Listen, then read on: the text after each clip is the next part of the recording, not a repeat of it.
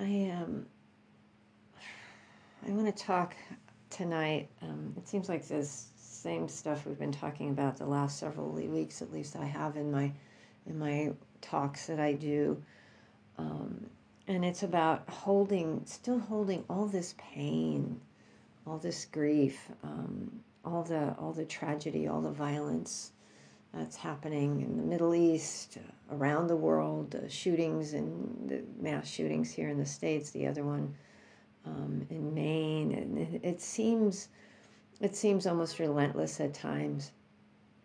And I uh, I attended a talk by Larry Ward the other night. He is a wonderful teacher. He has been around for many years. I'm, I'm a great fan of his, and he's, he's a, um, a student of Thich Nhat Hanh's. He's uh, actually, he worked with Thich Nhat Hanh for many, many, many years. And um, he he's talked about, and I, I'm always very inspired by his talks. And he said he had one line, and he said we need to thrive in a period of uncertainty, but it doesn't mean we're uncertain of our priorities. And I really that really landed with me because, um, yeah, we do live in a period of uncertainty. I mean, I think it's always uncertain we think we know what's going to happen, but impermanence is always in play for everything.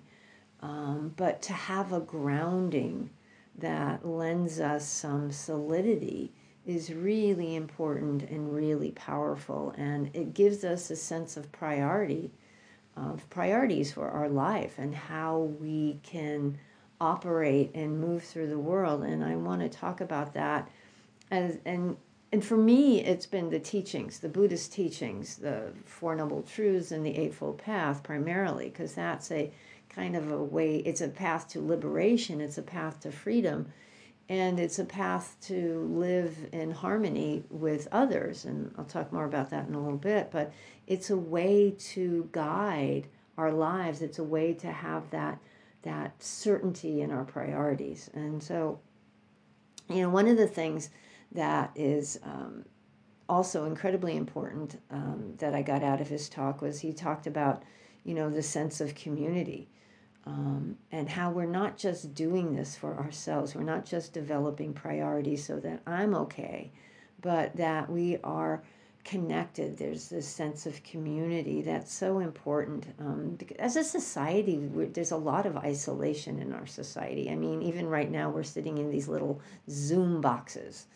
Um, and there's a couple of us that have company, whether um, human or uh, animal, but a lot of us are, are sitting by ourselves. And um, and Zoom is, I, I actually have been quite impressed by the sense of community that can grow in Zoom, but it's also um, important to recognize the sense of connection that is important for thriving. And um, I attended some other um, uh, stuff last weekend with Larry Ward and his wife um, Peggy Rowe Ward and and there was somebody else, Joe Riley, who was singing a song, and he talked about, you know, Thich Nhat Hanh talks about interbeing to point out the connectedness that we all have with each other, that we're not operating in a vacuum. And uh, the singer um, said, we inter are, which I really like, you know, that we, this recognition that we are all together. Um, and that and, and you know in mahayana tradition there's the idea of the bodhisattva who who foregoes their own enlightenment until all beings are enlightened. They vow to you know beings are numberless. I vow to save them all. So there's that sense of we're not just doing it for ourselves. And um, larry ward talked about the beloved community. You know it's not competition. It's not aggression we're not here to be number one all the time, but we're here to support each other in our shared humanity. And you, you, you, I'm sure most of you know Larry Yang, and he wrote that wonderful book, Awakening Together. And he talks about beloved community, which is so important. And he says, Beloved communities are envisioned as those that embody the values of love and justice in every aspect of their being even when circumstances are difficult or oppressive. A beloved community assumes that all our lives are interrelated and the social nature of our humanity is not secondary to any other aspect of life. As Dr. King reminds us over and over again, we are tied together in the single garment of destiny, caught in an inescapable network of mutuality. And that is so easy to be lost these days. Um, you know, if you look at how people are behaving in the world, it's so much of what's going on is one one party trying to gain power over another. It's always, you know, got to be number one, got to be number one. I um, I probably mentioned this before. My husband likes to watch those shows. I think it's on the History Channel or Discovery Channel, talking about the titans of industry or the the creators of candy bars, you know, Mars and Hershey, and how they one of them had really good, you know, really successful business and company, but they needed to be number one. They needed to defeat the other guy. And I sit and I watch these things and I go, why?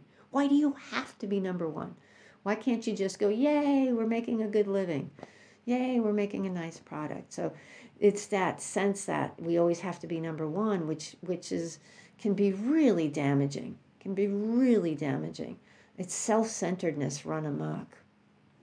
And, um, you know, how do we behave in this world? Um, we have to recognize that we're part of it, not masters of it. Larry Ward says, "We let's let's let us be earth, let us be the earthlings we are, and give up our superiority." Um, last week in a Dharma talk I gave, I talked about dehumanizing and how easy it is to dehumanize the other. And um, the problem, uh, there's a lot of problems with that, but one of the problems is that when we dehumanize another, we dehumanize ourselves. We cut ourselves off from kind connection by creating this story about them and how we don't have to count them because they're not like us and they're them. They're over there. And it, it allows for all kinds of horrible horrible circumstances. And and as i as i mentioned the buddha gave us a roadmap in order to be in community with each other. He gave us the eightfold path which bhikkhu bodhi says is a way to live in harmony with others and it's um, it's especially the one the one part of the eightfold path sila ethical behavior how to live with integrity. That's where you have the precepts. Um, and i'll talk about those a little bit more as well. Um, and it, this eightfold path offers us a life that is grounded in a wise heart. There's wisdom and clarity and there's compassion. We're not just one or the other. We have um, we have the ability to respond as appropriate, which is one of the definitions of equanimity an appropriate response to whatever shows up, which is what the beauty of the, um, the beginner's mind practice is, is you let go of all the extraneous stories, the conditioning, the, the, the baggage we carry and say, what is this? So you begin to release yourself from reactivity and really come into connection with the experience of the moment. And what's the right way to be? What's the right way to respond right here and right now? That's what we're working towards to be fully present in our lives, to be fully present and grounded, uh, to be grounded in, in our priorities.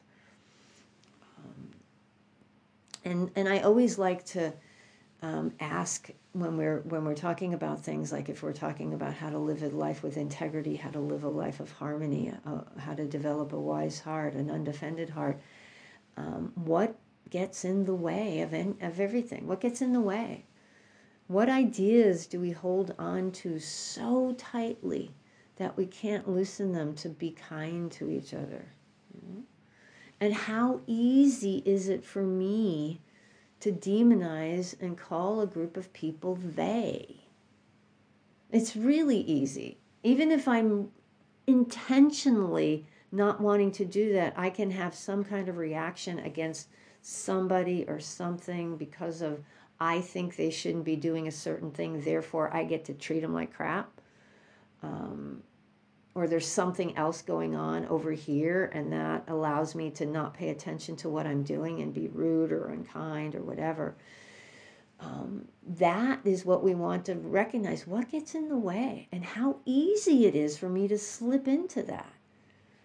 And one of the things I oh, I want to I want to say right now it's because it's an important caveat. It's you know I, I was talking last night that Buddhism sometimes has the rap of being oh you're all every love everyone and that means we can't be mean la la la, and that's not true. It's a practice that is about accountability as well it's like, oh, you're doing that, and um, I'm not going to demonize you because um, that's not what I'm supposed to do. It's like, no, we call people out on things that if people are causing harm, we work to end that. We work to stop that.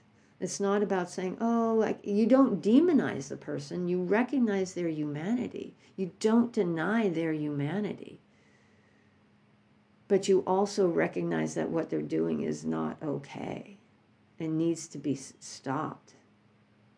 So the, I, I really want to say that because people get such a, a bizarre idea of, of Buddhism.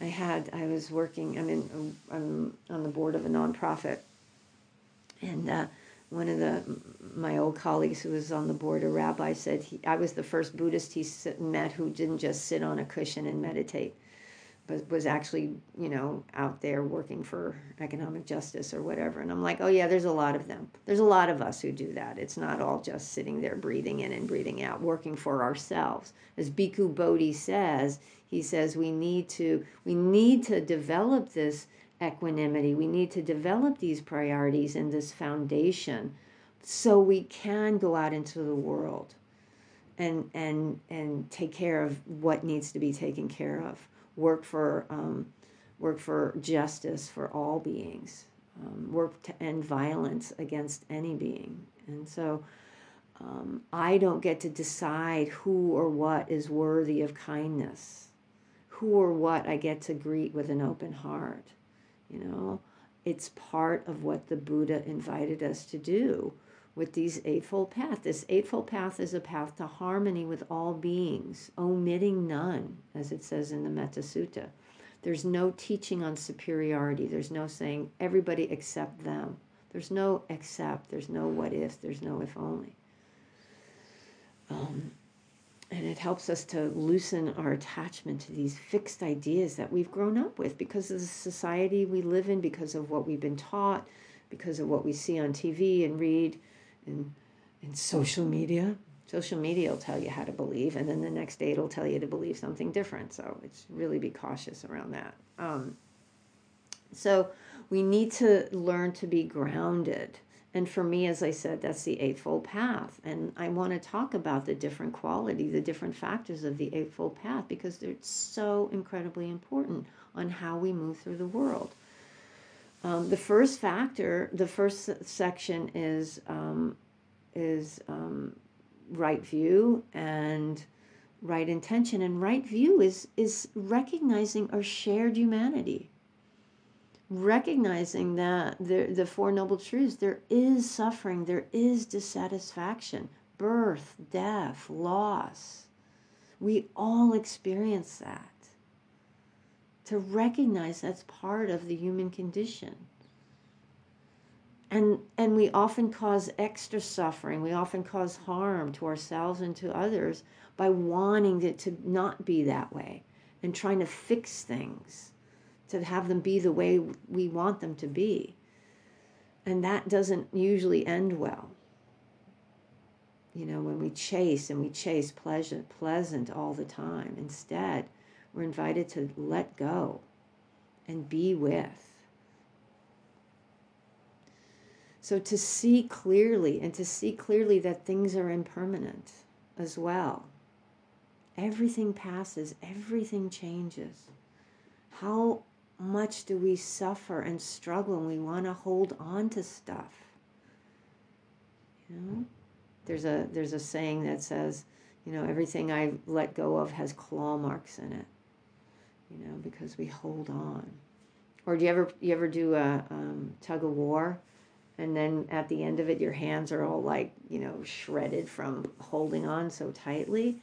Yeah. See if you can let go or not hold on. If if you're if you're banging your head against the wall or um, if you've got claw marks and things maybe you want to kind of ease up a bit and investigate what is this that's the that's that question again. What is this?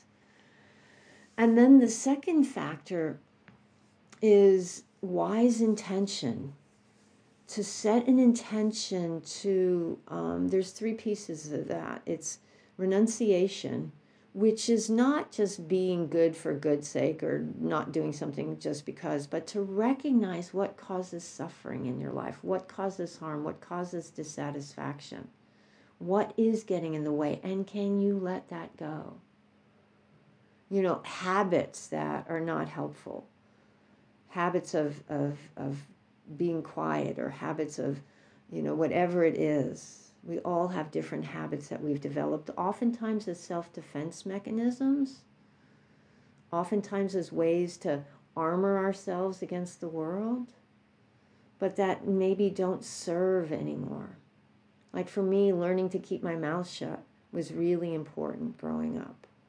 Learning to just be a fly on the wall uh, but there comes a time and a place where just being a fly on the wall doesn't serve.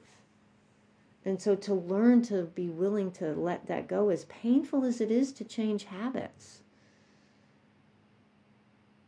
can you go through it to, to let go of what doesn't serve and bring something in that does serve? Rick Hanson talks about that. When we let something go, what can we bring in to take its place that's actually beneficial?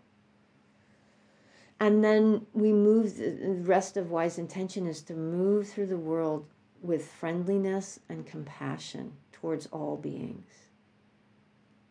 Really um, can be challenging, but um, the Buddha talked about that again and again. And there's one sutta where he talks about this, and it's kind of in reference to um, um, the next one of the next factors, which was wise action not um, intentionally killing or not intentionally causing harm. I'll just move into that. But it's also it it, it kind of that wise um, wise intention. Excuse me, wise um, action, not intentionally killing or causing harm, kind of builds on this moving through the world with kindness and compassion.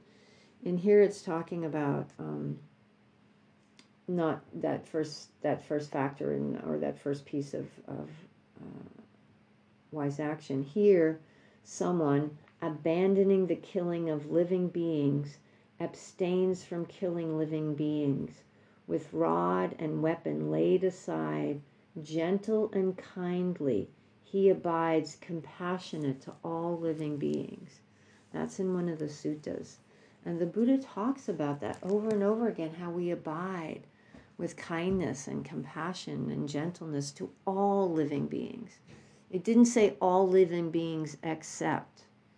It said all living beings. And that's the, the next piece of the Eightfold Path is Sila. Wise, um, you know, ethical, ethical behavior, living with integrity, a real foundation of how to move through the world. Don't cause harm. And not just don't kill and don't cause harm, but cultivate compassion. Don't take what's not offered. Don't steal, not just stuff, but time, energy. Just don't don't take. Don't be an energy suck, you know? And instead, cultivate generosity. How can you be there for another? Can you listen to someone who, who needs to talk about something? generosity of spirit, just, you know, holding, even holding the door open for someone. Really, it doesn't take a lot. We, we often work from a place of lack. Well, if I give this, then what'll happen to me? And it's just do what makes sense in the moment. Again, that appropriate response in the moment. But as you, if you cultivate not taking, or if you let go of not taking and cultivate generosity, that impulse will be there you're you're creating the the the ground for being a generous person, for being a compassionate person by by looking at this and seeing where maybe you're a little stingy or a little greedy or a little clingy. Generosity is the antidote to clinging. And to cling is to suffer. And to to be wise with our sexuality, to not cause harm in our romantic or sexual relationships. Really key. Really key. We can cause so much harm. I've caused so much harm. I've been harmed. I'm sure we all have. So, how do you walk through life with harmony in that realm? And then another one of the factors of the Eightfold Path is wise speech and not just speech, but communication. How do we communicate with others? The, the Buddha said, Is it true? Is it necessary? Is it the right time? Is it kind? And what's your intention? Do you have a kind intention? Because we can tell the truth at the right time using kind words, but there's perhaps some ulterior motive. So, really, this wholehearted way of communicating with others. I can't tell you how many times I've wanted to say something on social media, and then I said, Is this actually necessary? And 99% of the time, it isn't necessary, or, or butting into a conversation. I'm a butter inner and a jumper inner, so I have to really, really watch myself. I'm going to beg all your forgiveness right now because I'm sure I'm going to, if we're talking to each other in person, I'm sure I'm going to do it because I, I still haven't gotten that yet. Um, I'm not dead, and maybe I'll get it before I die. Maybe I won't, but I'm going to try anyway. Um, so to be wise with our communication. I heard something recently. I don't remember where I heard it, but they said if it's really important, if it's something that's really important, don't text or email, talk, because that's really, you know, because there's nuance gets lost in email and texting so or social media so really be cautious about how you communicate. You know letting go of sarcasm letting go of, of harsh speech. So and then white right white right livelihood. How do you make you li- your living? The buddha was specific in particular things like um, butchering i think and a couple other things but how do you how do you work through um, making a living today that is not causing harm to yourself or to others to live to cultivate living in harmony. And this is a challenging one because we have to make a living as best we can um, but to to really let that be part of of what you reflect on as you move through the world because everything we do has ramifications. And then the last piece of um, of the Eightfold Path is effort, mindfulness, and samadhi, collectedness of mind. Often it's often talked about as concentration, but it's really collectedness of mind. So effort, there's the four the four efforts to recognize when you're caught up in um, reactivity, when you're caught up in old habits, when you're caught up in maybe harsh speech or demonizing or dehumanizing someone else, and and watch that you know, they say um, there's a thing that people say treat everyone else as if they were a Buddha and you weren't. You know, oh, they maybe give give other folks the benefit of the doubt. So recognize when you're getting caught up in your stories and the habits of mind and and lost in this thinking or um, lost in um, yeah wanting or you know, greed, hatred, and delusion, getting lost in those three defilements that cause so much havoc in our lives and others' lives, and be willing to let go. So, recognizing when you're caught up and be willing to release that story, re- let go of that behavior, and then come back to the present and come, begin to cultivate a wise heart an appropriate response, one that's not conditioned and reactive, but one that meets the moment.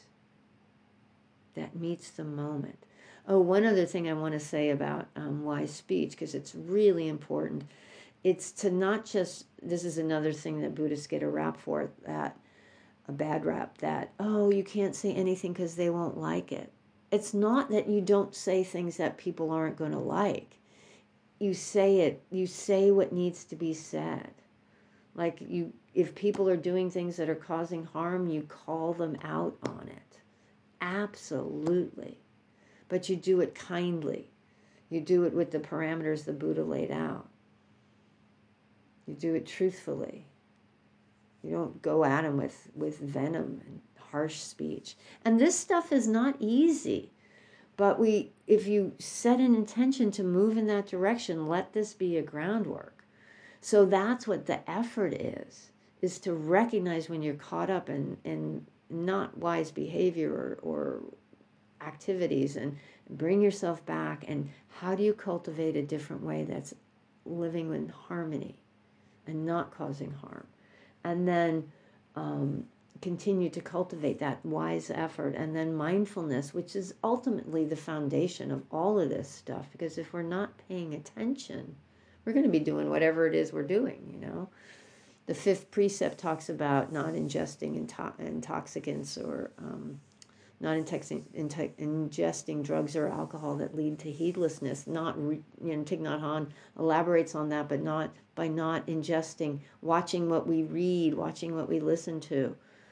Um, so that can lead to heedlessness as well and mindlessness. So, really, to be present. What is this? What's going on right here, right now? What's the emotion? What's the feeling? It, anger oh, look, there's anger coming up. So when we're mindful, we recognize perhaps when anger is arising. So then we don't just automatically react from anger, letting anger call the shots, but we let anger be present. We don't say, no, bad anger, go away. We make space for it. We greet our anger with kindness and compassion. And then we respond from wisdom and love to whatever's happening. So we have to have that mindfulness. And then the, the one is the last one is the collectedness of mind, which I wrote down as rest in being. Just be fully present. Be right where you are, resting in this awareness of this moment. And so that is the Buddha's guide to moving through the world, moving towards freedom and liberation. It's a path towards releasing those things we hold on to. It's a path to awakening. And we we we hear it and we get it intellectually, but it when we begin to put it into practice, it seeps down into our hearts. And so it's not just an intellectual memorization, but it's it begins to become how we move through the world. How we treat others and how we treat ourselves, because we're also part of this. We get to treat ourselves with kindness and compassion. We talk to ourselves kindly. We don't get to call ourselves names because we're it's a lot. It's probably a lot of us are much um, more comfortable calling ourselves names than we are calling other people names. So we practice that to ourselves. And there's a couple of there's a couple of quotes that I really really really love that I want to read that I think kind of put a postscript to this and you know one of the one of the the the most famous of the Buddha's um, sayings in the Dhammapada. The Dhammapada are these collections of, of very famous sayings. And one of the first ones is um, about hatred never ceases through hatred, only through love or non hatred is hatred. Um, is hatred does hatred cease this is the eternal law that's what the buddha said that you know, over 2,000 years ago. Hatred never ceases through hatred. So this piling on and piling on and piling on doesn't do anything except make it worse. Hatred is this, you know, exaggerated form of anger, which is one of the, the poisons, the three poisons, the three defilements, you know, that, that blocks us from being fully present. So let, let yourself be open to a different way and then even Martin Luther King, who said very much the same thing uh, a lot of the time. He said, I have deci- decided to stick with love. Hate is too great a burden to bear. Because if you think about it, if you hate people, oftentimes the other person has no clue. You're the one who's suffering from it. You're the one who's carrying that fire in your belly or in your gut. It's unpleasant. So, so see if you can mitigate that in some way, shape, or form. And um, James Baldwin had a, a, a good quote. He said, I imagine one of the reasons people cling to their hates so stubbornly is because they sense one hate once hate is gone, they will be forced to deal with the pain. And that I believe is so true because if I have had an inkling to hate somebody or something, it's because I was hurt or it hurts, whatever it was, hurt someone I love. And that's painful. And it's not often what we want to deal with. We don't want to deal with our pain. But the only way to be with pain is the only way to work with it is to be with it, is to be willing to turn towards it. That's what this practice asks us to do, to be with. Um, sati means be with. It means mindfulness, but it also means be with. Be with the pain. And then we move from hatred to love. And Bell Hooks had such amazing quotes about love. She was a Buddhist practitioner, and she said, "The moment we choose to we choose to love, we begin to move against domination, against oppression.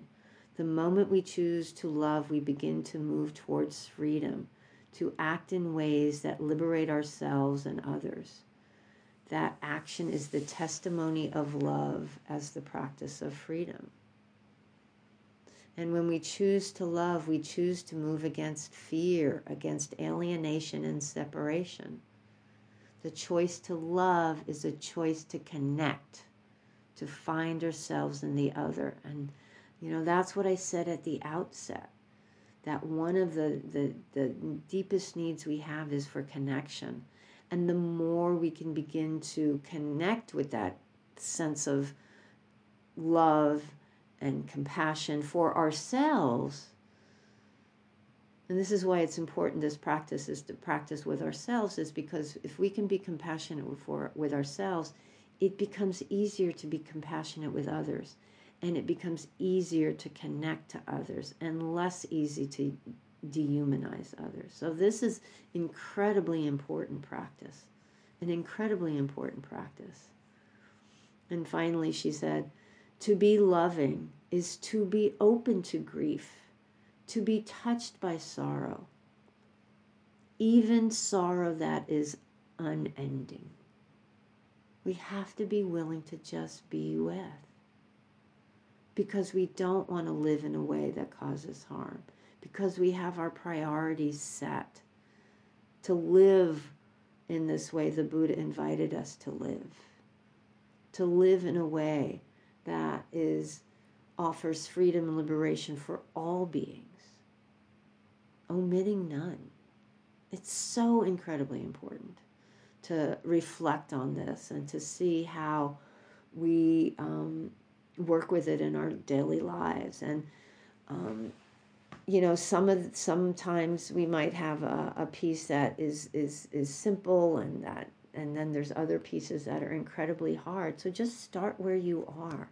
Start where it's most challenging for you to be in the moment that or or if there's suffering that's coming up again and again can you turn towards that? That's where you want to start. Maybe there's a particular piece of the eightfold path that's applicable to that. Talk to someone else who's also on this path. You know because there's connection. We don't do this alone. So so those are my thoughts my friends on how to uh, live in harmony with ourselves, to live in harmony with others, and to walk through this world without causing harm, and to cultivate kindness and connection with all beings. So, uh, yeah, thank you so much for your kind, kind, kind, kind, and generous attention.